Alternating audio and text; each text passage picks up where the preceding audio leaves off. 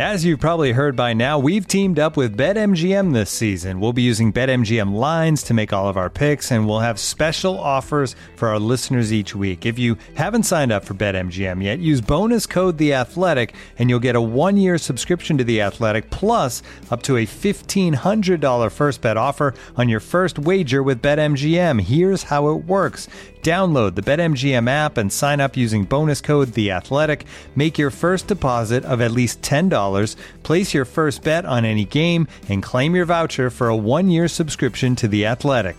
See BetMGM.com for terms. U.S. promotional offers not available in D.C., Mississippi, New York, Nevada, Ontario, or Puerto Rico. Gambling problem? Call 1-800-GAMBLER. Available in the U.S. Call 877-8-HOPE-NY or text HOPE-NY 467-369 in New York. Call 1-800-NEXT-STEP in Arizona. 1-800-327-5050 in Massachusetts. 1-800-BETS-OFF in Iowa. 1-800-270-7117 for confidential help in Michigan. 1-800-981-0023 in Puerto Rico. First bet offer for new customers only in partnership with Kansas Crossing Casino and Hotel. Don't forget, if you haven't signed up for BetMGM yet, use bonus code The Athletic, and you'll get a one-year subscription to The Athletic, plus up to a $1,500 first bet offer on your first wager. He's getting close, but, you know, we all got to be real in this thing, and I think the learning curve of where he's at a great place. Are there still mistakes? Yeah, of course, but he learns from them, so now he can take that and use it the next time he's out there. It's Hogan Johns. I just got more comfortable. I don't really get upset if I miss a throw. Yeah, I mean, I'm constantly growing every day. I know that I can make that throw. My goal is to just improve every day. There's always going to be things that I'm going to have to work on. At the end of the day, you know, football is football. From NBC Sports Chicago, it's Adam Ho. Justin, it just looks different. The ball just zips. And From the Athletic, it's Adam Johns. His ability to put the ball consistently in areas for only his guy to get it. That's different. It's the Adams. Greatness doesn't happen overnight, you know. It's a process. Hogan Johns. The Adams converge. Let's begin now. What's up? Welcome in Week 8 here on the Hogan Johns podcast. Bears trying to get back on track against the 49ers, who have lost 4 in a row, and honestly, these teams are a little bit similar. Welcome in. What's up, Johnsy? What's going on? Should be a winnable ball game. Doesn't mean they're going to win it, but you can potentially win it, I would say. Potentially. A lot of things going on for the Bears this week. It's been a kind of a stressful, adversity-filled week, if we're being honest, as of recording. Oh, you sound like a football coach. Well, okay. You are. Speaking of head coach, we don't even know if he's coaching this week. The best player on the team, Khalil Mack, probably not playing this week. What else we got? We still got COVID issues going on. Yeah, we haven't heard a thing about Robert Quinn, who's on that COVID list. There's that. I mean, so I'm not trying to be negative. Larry Borum's back. Larry Borom. What does it say about the Bears that Larry Borom is now the savior? I didn't go there, but the rookie is back at practice. 20-day practice window is opened. I do have to say, though, if maybe every position on the entire team, right tackle is probably the biggest problem. Yeah. Maybe this week they actually give Lechavius Simmons some reps at it. Or they just play Larry Borom. That could work, too. Or Alex Bars.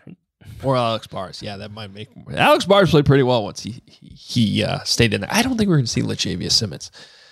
Nah. I don't know about that one.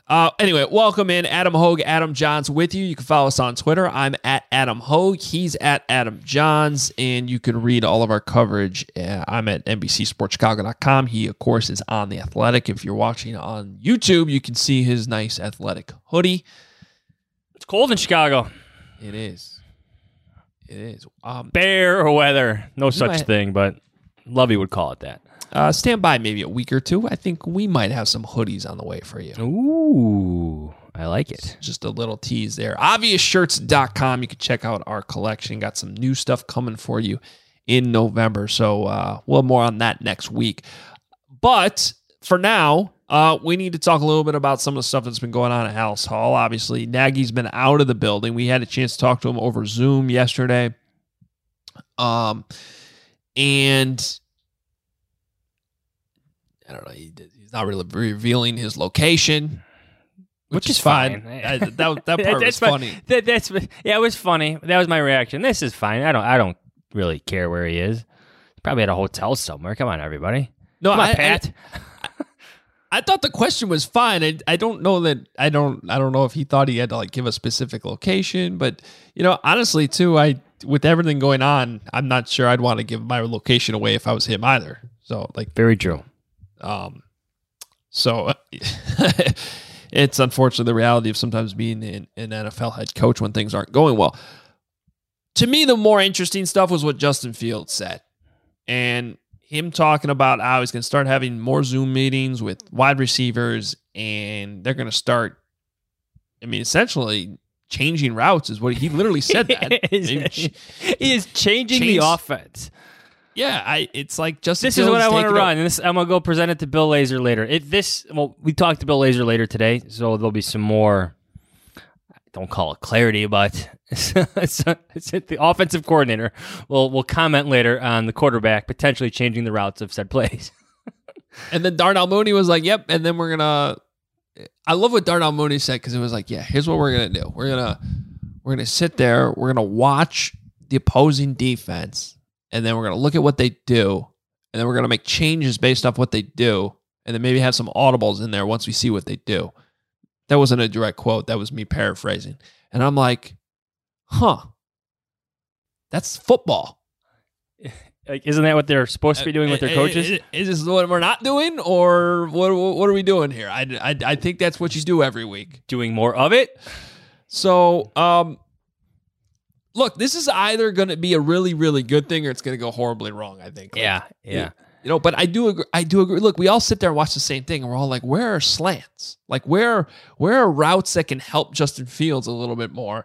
And so if it takes the players getting together to change the routes and look at what ideally, today's offense is, you want a quarterback that can walk to the line of scrimmage, look at what he's seen, and then make a quick check or adjustment to one of his wide receivers. You see Aaron Rodgers, like, he'll pat his hip. He'll just do a quick pat on his hip, looking at Davante Adams. Adams knows exactly what that means, and he runs a different route, and he's wide open, and then they score a touchdown. And that's like, it looks so simple. Those are also guys that have been playing in the league a lot longer and can do those types of things. So this is either going to, ideally, this is what you want Justin Fields to be able to do. Is it a little too soon? Is it going to work? I don't know. Number one, it's a positive that you have a young quarterback taking ownership of his situation. Agree. He does not like losing, has not lost a lot in his football career. This sucks for him. So he's taking ownership. He's trying to find solutions. On the other side of that, like, thought number two is, they're here because the offense sucks. They can't find any answers, and there are 2 years worth of tape on other quarterbacks failing in this offense. So they're here because a lot of things have gone wrong. I'm trying to stay positive about it, because I think Justin Fields is going to eventually find a way out of this. I don't know what it's going to take or what changes have to be made, wherever those changes are. But this is still not a good situation to have your players holding their own Zooms, trying to figure out their own offense. Right? Like, it's, you could see it both ways. That's what I'm trying to say. I'm trying to be positive about it, but there's a lot of negatives for why this positive is actually happening. You know, here's the thing. There's been a number of things that have been said in the last couple of days in interviews that I feel like the head coach has to probably make a phone call about, right? To somebody and be like, hey, wait a minute. What did you mean by this? You know, or, you know, even if it's, And look, I don't think there's anything wrong with Jason Peters offering up that Larry Borum's coming back this week. But, like, you know that the way they're operating this week, Nagy probably wasn't happy about him saying that. Yeah. You know what I love about that? I tweeted this. 39-year-old future Hall of Famer Jason Peters shouldn't give a damn. He can say whatever he wants. Yeah, he doesn't care. He's doing the Bears a solid by playing right now. Yeah. He could be back on his boat if he wanted to. He's made enough money. He's had a hell of a career. I get he wants to play maybe till he's 40, but he's doing the Bears a favor by playing. He can say whatever he wants. Yeah. Well, I guess we'll talk a little bit more later when we break down the game about whether or not this is going to work or not. But I like the initiative too. I think it says, I think big picture, it's a positive for Justin Fields. Like, he just sort of has that it factor. We've talked about it before. I've talked about it this week. I'm not really that worried about Justin Fields as a quarterback. I'm worried about his development a little bit, mainly because of the things around him and what's happening in this offense. But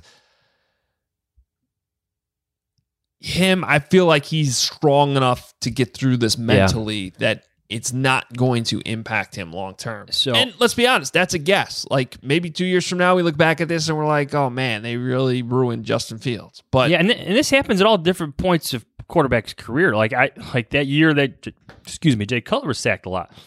What, 9 by the Giants? Yeah. Like you talk to people around the team, they thought he was seeing ghosts in the backfield, you know, dropping back. It's a good reference. Halloween week. Yes, it is Halloween week. Justin Fields' sack rate, I think, at 14.4% is nearly as bad as David Carr's 14.6% sack rate when he was a rookie. We all know what that did to him, and we'll see. Concerning. I think I might have those reversed, but they're comparable. Definitely not good. Not good at all. No, and that's something they got to get out of really quick. Whether it's fixing the right tackle, whether it's Justin getting rid of the ball faster, whether it's... Again, I think the routes are a big part of it, you know. But the problem with everyone's asking max protect, more blockers. Well, then you have less receivers running routes, so then it's harder to get matchups. So, but again, that goes back to the coaches. That goes back to scheme. It goes back to the personnel you have. You got to figure it out, and it's taking too long to figure it out. I think we all understand that, right?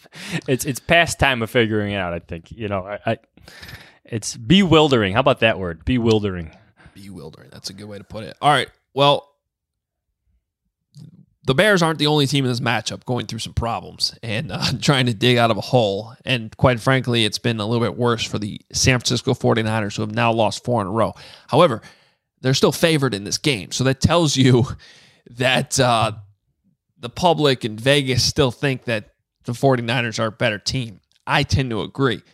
To break things down, though, and we'll find out more about what's going on with their quarterback situation and maybe big picture what's going on with their head coach and general manager situation as well.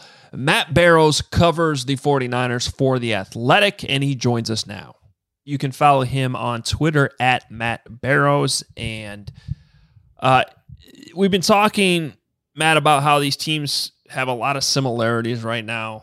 It seems like actually these two teams have been tied together for a while, even going back to like the draft day trade with Mitch Trubisky and how that all unfolded. So it's interesting to see them play each other this weekend in Chicago, and especially with, you know, the quarterback parallels and the front office parallels, maybe a little bit different. But just what's your general outlook at this matchup and how badly both teams need to win?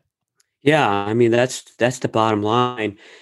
One good parallel is that Chicago was it's Jimmy Garoppolo's hometown, and it's where he got his first start for this team in 2017 after they traded for him.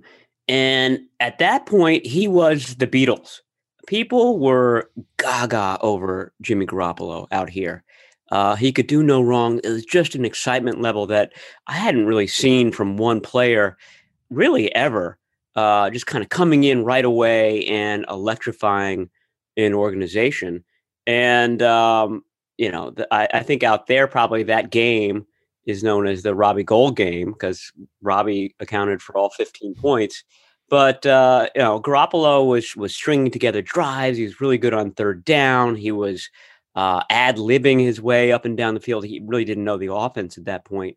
And it was just a sign of, only great things were going to come from this. So to look at it now and to contrast what the sentiment is towards Jimmy Garoppolo, I mean, people can't wait to see him out of there.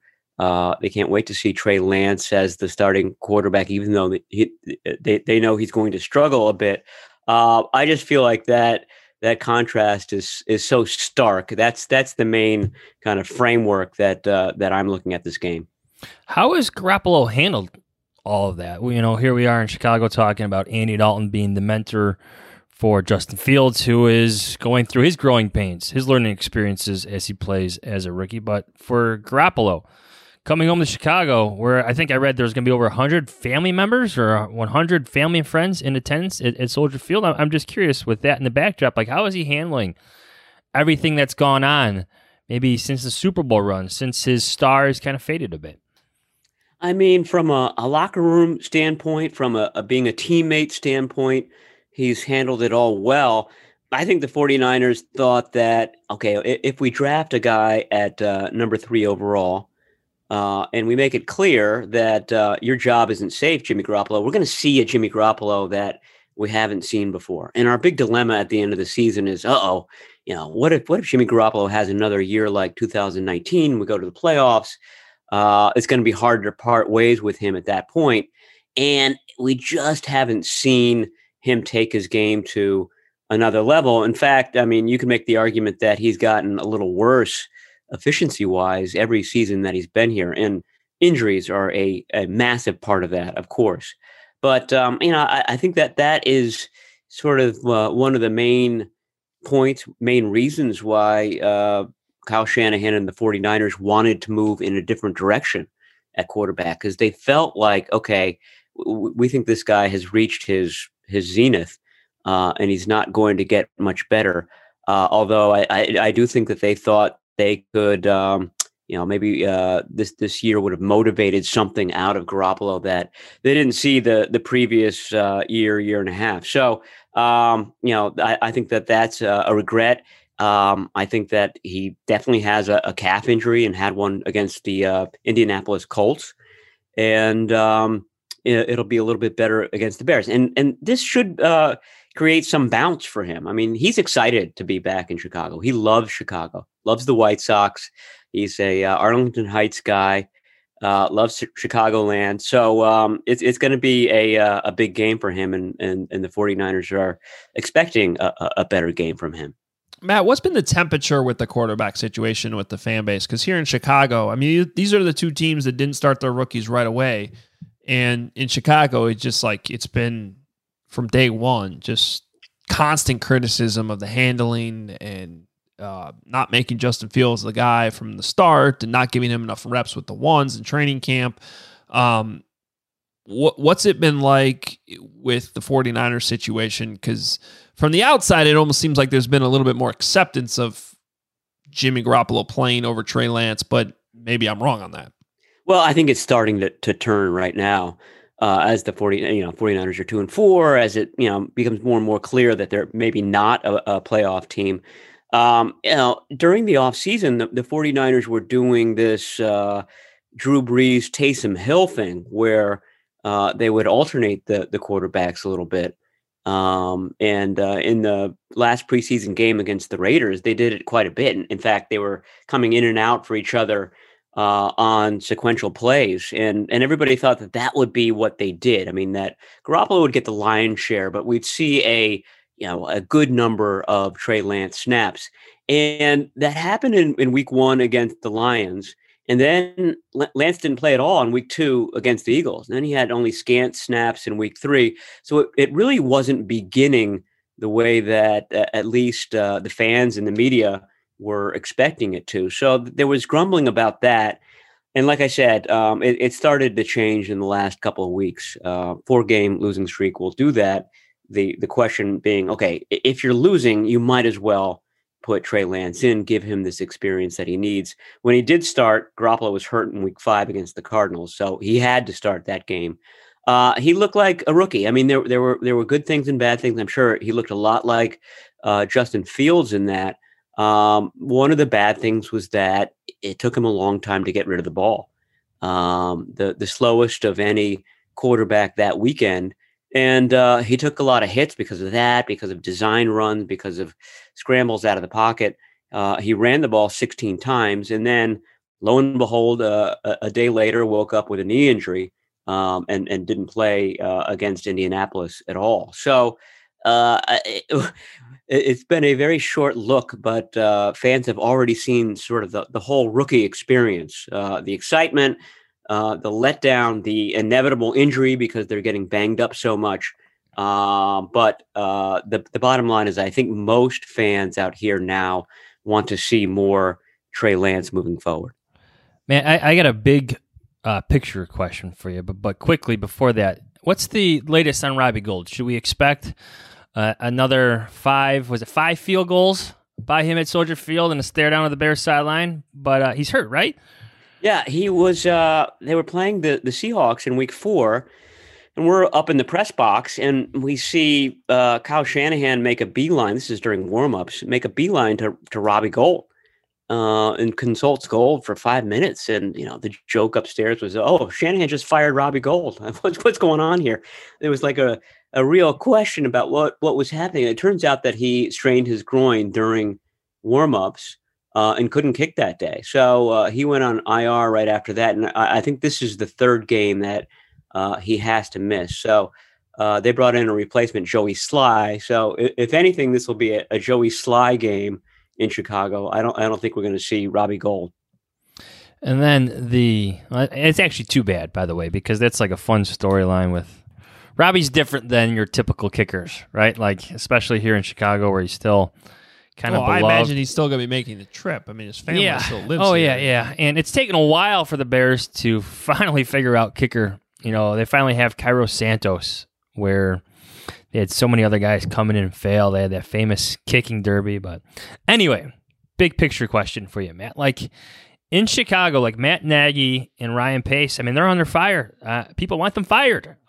They're ready to move on from them. There are calls for their heads every day on Twitter. Fans have had enough. Are John Lynch and Kyle Shanahan on the hot seats at all whatsoever? Like, I was looking at the their seasons. I mean, outside their 13-3 Super Bowl season, I mean, they're what, 18-36? Did I do the math right on that? They're definitely losing seasons outside of 2019. Among the fans, absolutely, they're on the hot seat. I just did a mailbag where it was one question after another, where the subtext is, when are they going to fire A or B, one guy or the other one, because what they built isn't working. Now, they signed 6-year deals back in 2017 when they were hired, which was unprecedented. And then right after the 2019 Super Bowl season, where they failed to win the Super Bowl, by the way, they signed other 6-year deals. So there's still years and years and years left on these contracts. They still get along well. That was the big thing for Jed York, the owner, is that the group that preceded them was the Harbaugh Trent Baalke group, you know, and there were some coaches after Jim Harbaugh, but the issue was that those two guys did not get along. I mean, it was palpable. And Jed York's number one goal was to find a front office and a coaching staff that worked in cohesion, and he found it in Lynch and Shanahan. So as long as they're on the same page and there's no backbiting and things that typically tear up a team, I think that they're safe. They also, you know, drafted this quarterback as a long-term project with the understanding from day one that it was a long-term project. So it's hard for me to see ownership abandoning A or B, front office or coaching, given the project that they've undertaken. All right, Matt, time for the prediction. Who you got in this game? You know, I picked. This is awful because I sound like a homer every week. I predict the 49ers, and every week the 49ers lose, and every week I look like an idiot. But I'm sticking to my guns on this one because I see the 49ers, and every now and then they wake up. They had a brilliant drive to open the game against the Colts for a touchdown. And then in the fourth quarter, out of the blue, a 3-play drive for a touchdown, just 3 straight throws from Jimmy Garoppolo, beautiful throws. Touchdown to Deebo Samuel. So it's in them somewhere to have a really good game. I've watched Justin Fields and looks like a rookie. And, I think he's going to get hit a lot. I think he's going to make a lot of mistakes. The question is, can the Bears run consistently against the 49ers? And I should note that the Colts had the first 100-yard rushing game in over a year and a half against the 49ers the other night with Jonathan Taylor. So, it could be that there's a splinter opening up on that defense. But like I said, I think Jimmy Garoppolo will have a better than usual game in his hometown. And I just feel like Justin Fields is in the middle of, you know, the typical rookie malaise that all of these guys usually go through. So I see mistakes, and I see the 49ers winning 24-17. Okay. There you go. It's a fair prediction. Somewhere in the stands of Soldier Field, there'll be a lot of Garoppolos cheering for that. A lot of Garoppolos. There will be. I wonder, those guys are, you know, dyed-in-the-wool Chicago fans, too, whether they've got the number 10 Garoppolo jersey, but then they have a Bears jersey on underneath that, because that's where their heart is really at. No, I think these days, though, they can get by with cheering for the 49ers. The fans are so upset. Matt, appreciate the time. Thanks again for joining us. Our listeners should be following you this week at Matt Barrows on Twitter, and we'll see you on Sunday. All right, see you guys on Sunday. Thanks, Matt. Looking for an assist with your credit card but can't get a hold of anyone? Luckily, with 24/7 U.S.-based live customer service from Discover, everyone has the option to talk to a real person anytime, day or night. Yep, you heard that right. You can talk to a real human in customer service at any time. Sounds like a real game changer if you ask us. Make the right call and get the service you deserve with Discover. Limitations apply. See terms at discover.com/creditcard. When you're hiring for your small business, you want to find quality professionals that are right for the role. That's why you have to check out LinkedIn Jobs. LinkedIn Jobs has the tools to help find the right professionals for your team faster and for free. Because when you're looking for a job, Hogan Johns fans, you want the best experience possible. No questions left to answer and sketchy websites to navigate around. LinkedIn isn't just a job board. LinkedIn helps you hire professionals you can't find anywhere else, even those who aren't actively searching for a new job but might be open to the perfect role. In a given month, over 70% of LinkedIn users don't visit other leading job sites. So if you're not looking on LinkedIn, you're looking in the wrong place. On LinkedIn, 86% of small businesses get a qualified candidate within 24 hours. Hire professionals like a professional on LinkedIn. And over 2.5 million small businesses use LinkedIn for hiring. Post your job for free at linkedin.com/Adam. That's linkedin.com/Adam to post your job for free. Terms and conditions apply. All right, good stuff from Matt Barrows there as we get a better idea of what's going on with the 49ers, and they're trying to dig out of a hole here too. All right, it's time to start breaking down this matchup. And to do that, we bring in our guy, Kevin Fishbane. You know, he's gotten so good at the three big questions, and he's been so accepting of Adam Johns handing off his work to him that we're just going to keep it going, I think. What's up, Kev? What's up, guys? You want a fun fact? Yes, always. Not that fun. But no. You guys remember the bye week after London? I don't remember what I did that week, but I remember that the bye week happened. Good. Well, since that bye, the Bears are 16-19, including that playoff game against the Saints. 11 of those 19 losses have come by double digits, including all four games this season. 11 of 19 of their losses since the bye in 2019 have come by double digits. Remember, the first 7 games they lost under Matt Nagy, 0 were by double digits. That includes the 4 games in 2018, the playoff game, and the first 2 losses in the 2019 season. That's not cliche talk. That's real talk. So what are you telling us, Kev? Interpret the fun. You know, I remember doing these stats for John Fox because the whole idea of John Fox was he was going to be the type of coach in which they would avoid these embarrassing lopsided losses, and then the lopsided losses kind of piled up on him. And then Matt Nagy comes in, and they obviously have a good team in 2018, and then even started 2019, like they're playing competitive games. But there have been too many non-competitive games, I think, in the last 2 years. You know, there's some unfamiliarity or infamiliarity, whatever that word is, non-familiar. Yeah, it's classic. You know what's funny? I don't even remember what this podcast was like in 2018. Because every other year it's been like this, where there's like problems and anger and coaches might be on the hot seat. And 2018, everything went right. And I don't remember, like, what was it like going through, like, week by week? In 2018? Being like, oh, yeah, they're probably going to win. They're probably going to win again. Santa Slay. I forgot all the trick play names. Willy Wonka, right? Willy Wonka was one. Santa Slay. Freezer left. That was Akeem Hicks scoring. Listen, I'm not one to point blame. However, here we go.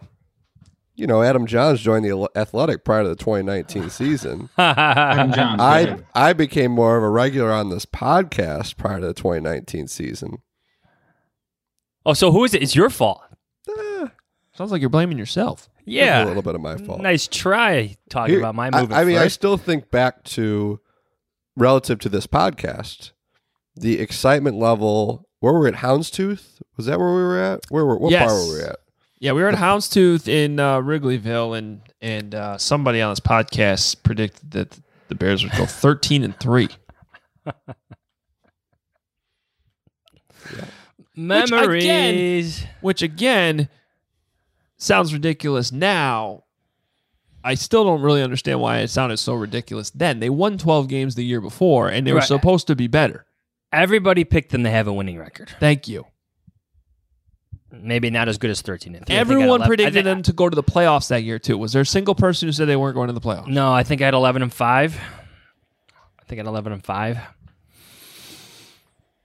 I had 10-6, I believe. There's that gif again. Thank you. All right, Kevin, give me your three big questions, at least one of them. Question one, offensively, what do you guys think about the idea of first play of the game, Justin Fields under center, multiple tight end set, play action, deep shot? What do we think about it? Yeah, what do you think about it? Is Justin Fields diagramming that right now in his Zoom meetings? You got some insight on that? I'm thinking they can't throw the ball downfield. They're really good at running the ball. And I mean, everybody in the world is going to expect the first play of the game is going to be a handoff to Khalil Herbert. Let's go. Let it rip. I would just run a pitch to the left. That's the thing. If it's incomplete, it would be just as effective as that pitch to the left. Yep. See, here's the thing, though. If they don't get it, they're not going to get a first down. It's a correct. 2nd and 10, then their whole first drive is screwed. Yeah. No, they should pass more on first downs, but go on. Question two. The Bears have 5 games this season without an interception, which is actually, it's like, I feel like we forgot that so many of those picks came in that Bengals game in 3 straight possessions. Yeah, you're right. So Bears have 5 games this season without intercepting a pass. The 49ers are 24th in interception rate. Will the Bears get an interception on Sunday, and who will it be? Wait, you're saying their offense is 24th in interception rate, meaning they're throwing a lot of interceptions. Correct. Okay. Man, all that talk Eddie Jackson did the other day, he better pick a pass off. He said it's coming. It's coming. It's the same conversation with Eddie Jackson every time he talks. I know. Can I just vent about that? For his PR, you know, he should talk more. Because after he talks, we're all kind of sitting there like, oh, yeah, that's the Eddie Jackson we all know and remember. But it's the same. It's about his tackling. It's about the lack of turnovers. It's the same stories with the guy. So yes, maybe he picks one off. I'm gonna say Jalen Johnson. I'm gonna say no interceptions. Ooh. Yeah, I'll go no interceptions. Jimmy G has a good day then, huh? I guess I kind of turned some of these questions into bold predictions in a way, but that's okay. Bold predictions. Question 3. A win probably won't make fans feel differently about the team or anyone out, and I think anyone outside the building won't feel differently. But with a road Monday Night Football game coming up before the bye, are we in line for another most important game of Matt Nagy's career? Is Matt Nagy going to be there? That, by the way, that is the if he's not there, is it his fault if they lose? Is it his? Does he get credit if they win? Like I said this the other day. It's a lose-lose if he's not there. Yeah. Because if they win, then it's like, oh, they won without Matt Nagy. That's the difference. And then if they lose, it's just another loss. It doesn't help anything. Let's say for the conversation of the question, he's there and he's coaching. Okay. Like, they can't lose this game. Well, they can. They can. Yeah. Because I mean, the 49ers are coming in. This is the lack of respect the Bears have, and it's earned. The 49ers are a mess right now. I mean, you guys just talked to Matt Barrows about it. They are a mess. They're coming to Chicago as 4-point favorites. Yeah. And they are a mess. They just lost to the Colts. Let me add a fourth question. Is it more likely that the Bears go into the bye at 4-5 or 3? Wait, is my math right there? 3-4. I'm saying they split the next two games. You can do this. Yes. You got it? So they split the next two games or they lose the next two games? Yeah, or they're 3-6. So 3-6 or 4. More likely they go into the bye at 4-5 or 3-6. It feels like a 3-6 run. It does. I was a math major.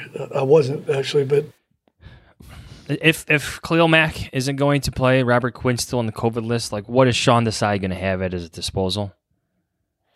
Even if Robert Quinn does return, he hasn't played it in a bit. It's a problem. It's a problem. What do you think, Kev? Well, I mean, if I had to go from 5-4, 4-5, 3-6, 5-4 is obviously the least likely. I feel like they can win one of these games. Because like they just have generally found a way to do that over the years. But then again, they also could, but I feel like losing streaks. Yeah, I mean, I think they can, but I think it's far more likely that they lose both of them. Yeah. Yeah. To quote a competing podcast here, it's again, like I did last week, you know, the Bears are kind of almost in kitchen sink position here for a kitchen sink game where you just have to, like, again, like they can't afford to go into the bye 3-6 the way that the direction of the team, like the way that the decision makers want this team to go. They obviously want to contend for the playoffs. They have to find a way to be at least 4-5. It's like one of these games, they're going to have to pull out a bunch of stops, you would think, to win. I don't know if that means anything good's going to happen. They haven't shown me any reason to think that they can pull out all the stops and good things will happen because of that. I just don't think they're going to score. Bold prediction. Johns has him getting shut out. No, I don't. Oh, you know what I mean. Maybe Cairo Santos kicks a few field goals, but and Carlos Santos, they can't move the ball. Well, they could run. By the way, I mentioned this on the podcast, and I said it in one of my Monday stories that the Bears aren't doing a good enough job taking advantage of Cairo Santos. I think I said this after the Packers game. Like, he's really good, like an offensive weapon. Right, and people were making fun of me in the comments. I'm like, no, but like, look at where this team is right now. Like, they can't even get the ball into field goal range, and they have a guy who's automatic. Yeah, they can't get him in position to like take advantage of him. Like, you can score. Like, they should be able to score, you know, 9 to 12 points. They should be getting him 3 to 4 field goals a game. And he's doing his job getting touchbacks too. But you don't have enough kickoffs because you're not scoring. That's a special teams coordinator right there. Damn straight it is. All right, let's keep things moving because we got to go get to the special teams coordinator / acting head coach here in a little bit at House Hall. Let's get to bold predictions. Bold predictions. I'll go right off of your thing there, Kevin. I think Cairo Santos makes 3 field goals in this game. Do the Bears score any touchdowns? But Robbie Gould will have 4, and then the 49ers will win because we've already covered that game one time when he outscored the Bears offense. But this time, like, remember that game? That was the most amusing I remember it. Game. It was the best. I think that's my favorite game I've ever covered. The stare down of the Bears sideline and John Fox and Jeff Rogers. You remember that? Oh yes. And then it was like, what's the point of even going to talk to the Bears? We're going to the 49ers locker room to talk to Robbie Gould. Robbie, yeah.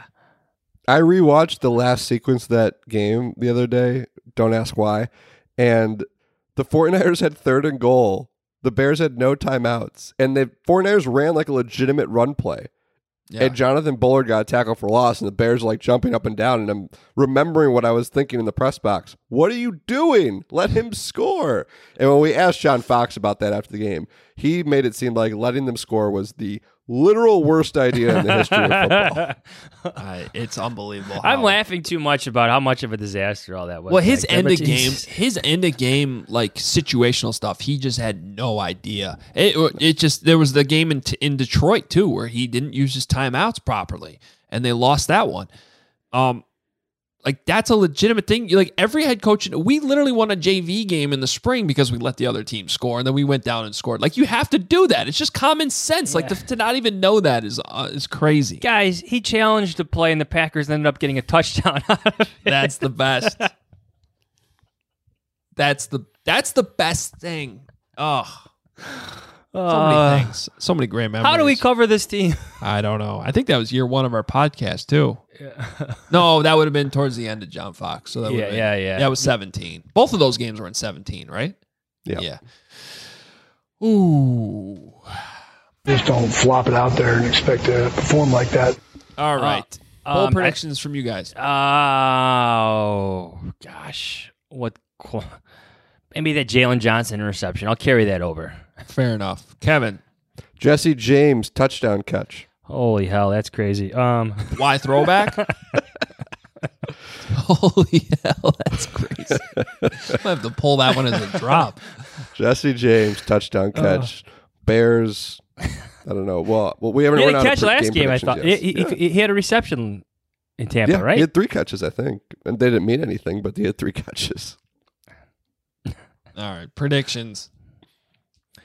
I'm going to go 17-13 49ers. Okay. Right on the number. Yeah. Vegas knows what they're doing sometimes. 17-13 49ers. Jimmy G, 2 touchdown passes. Kevin? I just gave the Bears a touchdown, so I have to do my math here. So 2 Cairo Santos field goals. John said 17-13. I'll go 49ers 18, Bears 13. Okay. I'm going to say 49ers 17, Bears 16. I think it's close. I think this is going to be one of those gut-wrenching games.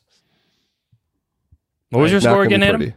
17-16. 17-16. Like maybe it's a field goal at the end. Whatever. It's going to be one of those head scratchers. So we all got the 49ers winning. All the fans dressed up like Mike Ditka in the stands for Halloween are going to be furious. What are you guys dressing up as for the press box? Ted Lasso. Pat Finley. I'm going to put on green pants. We should. What if we all showed up in green pants? I'm buying green pants. Why not? It would be totally worth it, though.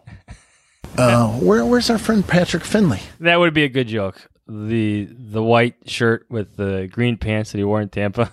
If we, the white shoes. But he's worn them for 2 games. He wore it to another game. He did, yeah. Early in the season, he did. We should do that. I don't know where you buy green pants, though. I don't. I would have to go to Amazon and just order them, probably. All right. Let's keep it going here with some other games. A rare time where we're going to pick a Thursday night game, so apologies if you're listening on Friday, but it's a good one tonight. It's one of the better games of the week. Packers going to Arizona. This is on Fox and the NFL Network. The Cardinals are a 6.5-point favorite in this one, which I'm sure it has a lot to do with the fact that Packers are dealing with COVID issues too, and Davante Adams is out and Alan Lazard is out. But like, I don't know. Last time I checked, Aaron Rodgers is still playing, right? Yeah, you Aaron Rodgers. I mean, he's good. I think he is good. Yeah. The Cardinals are good too, though. That offense is quite loaded. I'm gonna say Cardinals by a touchdown. Yeah. Even though they're losing J.J. Watt for the season. Did you see that report? Yeah, I did. Wait, a touchdown and an extra point or just the touchdown? Oh, yeah, touchdown and extra point, 7 points. Yes. Okay. Yes. I get it. Flips the spread. Yes. Kevin? Cardinals by 7. I got Cardinals by 2 touchdowns. Whoa! Yeah. Sometimes the Packers just, like... Take a game off? Like, yeah, I feel like if the Cardinals go up early and Rodgers like, you know what, I don't have Davante...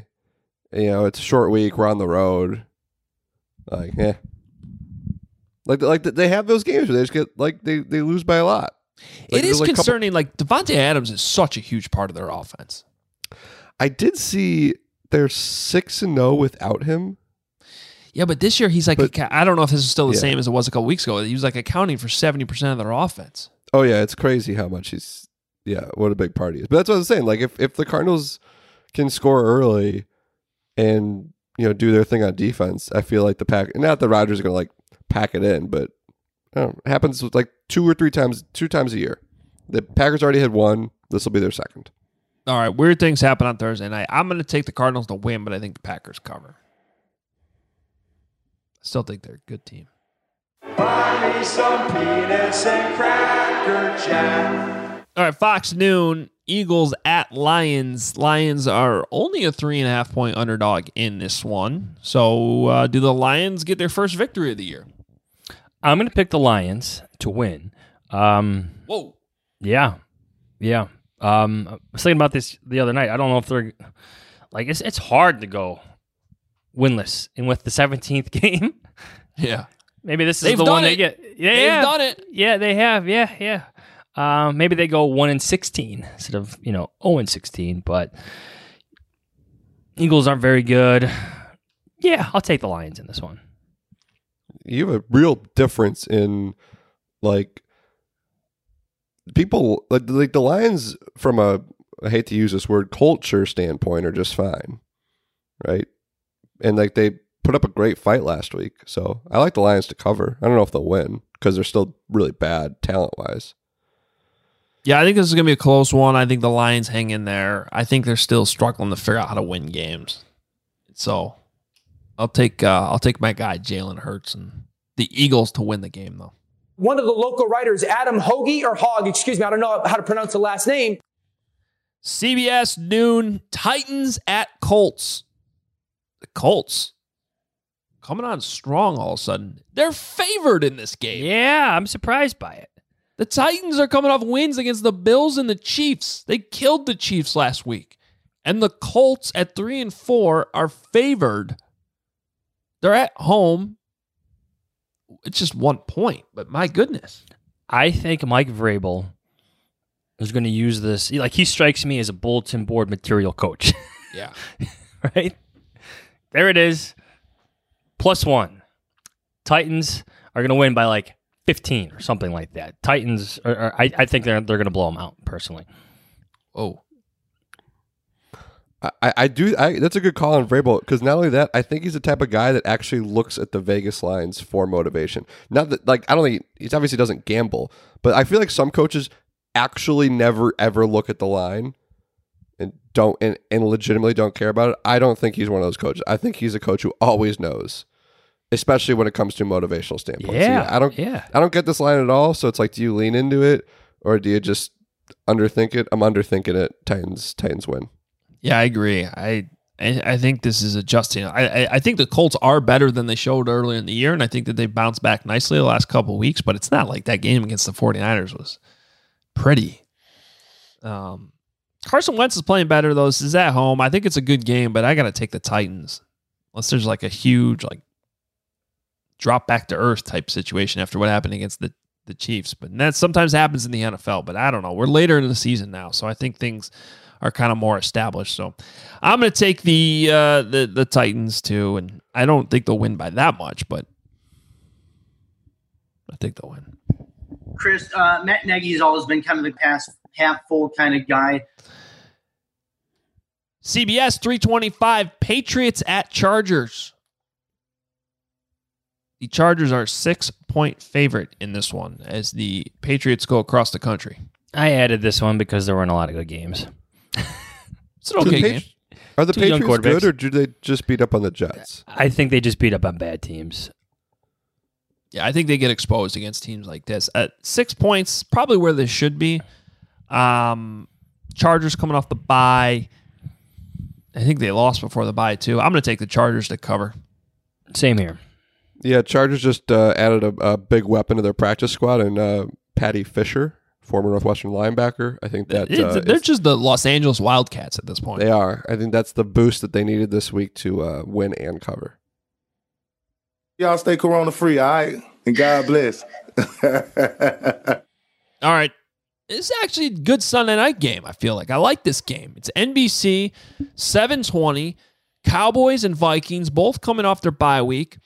Cowboys are the top scoring offense in the league. The Vikings are, you know, they're tough. I mean, they're not terrible. They're like the classic Vikings team. Like they're not easy to beat. They're also not great. They can hang in there. You know that building's going to be rocking on Sunday night in this game. The Vikings are 1.5-point underdogs at home against the Cowboys.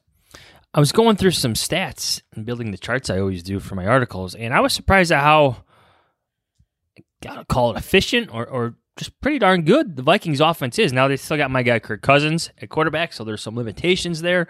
I just think the Cowboys are, like, I don't think... Maybe we're not talking about them enough here in Chicago, but they may be one of the best teams in the NFL. Like, I think that their offense is also up there in all the offensive rankings, running the ball, passing the ball, all that stuff. Give me the Vikings, not the Vikings, sorry. Give me the Cowboys in this one. Maybe by a touchdown. Cowboys are undefeated against the spread this year, I believe. And I think that probably continues. You've got to imagine at some point the fact that like Mike McCarthy's going to make a decision that's going to like really bite them. He's done some though. They win in spite of him. Yeah, yeah. I don't know. Like the Vikings just that defense isn't what it used to be. No. But as John said, the offense has been really really good. But no, I'll take the Cowboys here. Cowboys by 4. Yeah, I think it's going to be a fun game to watch. I do. I'm excited about this one. I think it's going to be entertaining. There's going to be some points put up. Ultimately, I think the Cowboys are the better team.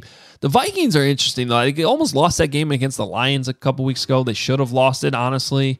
And I think they would have been like, what, 2-4, 2-5 at that point. I don't know how many games I guess that would have been 2-4 a couple weeks ago. But they managed to bounce back from that. And, maybe they only been in one. I don't know. Whatever. It would have been a terrible loss, obviously, to lose the Lions. They came back, and I think they won that one. Then they won the following week going into the bye. So that's the type of thing that can kind of swing a season maybe. And all of a sudden you beat the Cowboys this week. You're feeling pretty good about themselves. So this is like a big test for the Vikings. I think ultimately, though, the Cowboys win in the end. I think it's going to be good, fun, close. Cowboys cover, win. And, yeah, good Halloween evening game. There you go. We trick-or-treating in the press box, or? I'm rushing out of there. Kidding. I like to see my kids do a little trick-or-treating.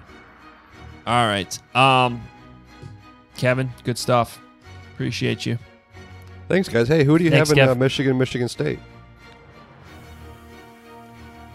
John, those are college football teams. I'm aware. I have zoned out. I think it's Michigan by 4 at East Lansing. I think I'll take Sparty. All right. Mel Tucker. Sparty. There it is. All right. Follow him on Twitter at KFishbane. Appreciate you, Kevin. You can read him on The Athletic, theathletic.com/HoganJohn. Same thing for John Z on Twitter at Adam Johns. I'm at Adam Hogue. You can read me at NBCSportsChicago.com. Appreciate you guys listening. Check out the YouTube page. Subscribe. ObviousShirts.com. We will be back post-game. Bears, 49ers. Bears get a big win, or Bears season starts to go downhill even more than it already is. That would not be good, but we'll talk to you either way after the game. See ya. Y'all stay corona free, all right? And God bless.